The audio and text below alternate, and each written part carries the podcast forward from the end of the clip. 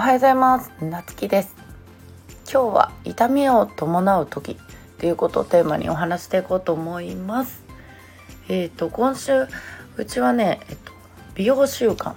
いろいろね美容松江区行ったりとかネイル行ったり美容院行ったりとかってそういうね1週間なんですけどその時に思うのがこれね女性じゃないとねなんか共感できないかなと思うんだけどなんかあのネイルとかもね、まあ、うちが痛がうち痛がりなんで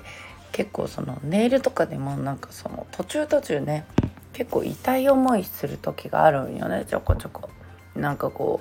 うライトが熱いとかねなんかあの甘皮の処理痛いとかさちょっとね男性は分からんかもしれんけどとかねまああとなんかその美容顔のレーザーとか言っても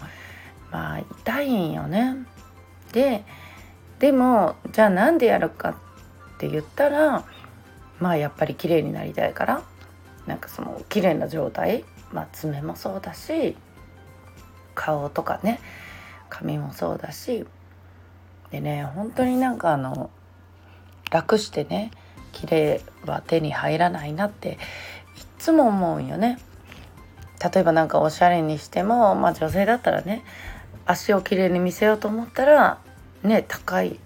ハイヒールを履いた方が綺麗に見えるだったりとかでこれ何が言いたいかっていうとなんかあの本当に楽して手に入るものはないなっていうことなんよね。あと仕事にしてもそうだけど今のコンテンツねこの前からずっと言うけどコンテンツとか作ったりとかなんか、えーと、自分のページ見直したりとかねいろんなものをね今作ったりしてるんだけど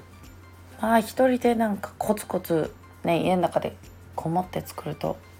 本当に苦しい時があるんよね。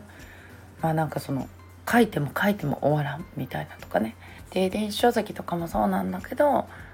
長文がねなんかそんなに得意じゃないというかなんかうちは文章あの淡々とね短く書いてしまう癖があるんだけどまあその方がいいんだけどね。だけどそのねその簡潔に書きながらも長い文章をね2万字とか書こうと思うとね結構な最後らへんは結構な苦しみになったりするんだけど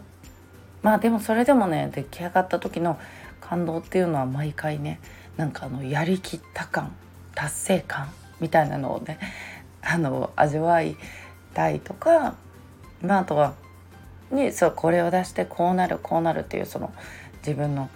目標。まあえっと次の電子書籍だったらまあマーケティングとして使えるようにそしてなんかまた新たなねこうこういう出し方いいんじゃないかっていう感じのチャレンジもあるんでなんかどうなるのかなってちょっと楽しみな気持ちも込めながら書いてるけどやっぱりえっと苦しいよね。書いてる途中にはね。苦しい時がある。うん、でね今日何が言いたかったっていうとあの仕事も美容も目標を叶えるためには痛みや苦しみが伴うっていうことをね伝えたかったこれを乗り越えたらきっとね自分のなりたい未来が待ってるんだみたいなねところです。ということで皆さん今日も素敵な一日をお過ごしください。またお会いしましょう。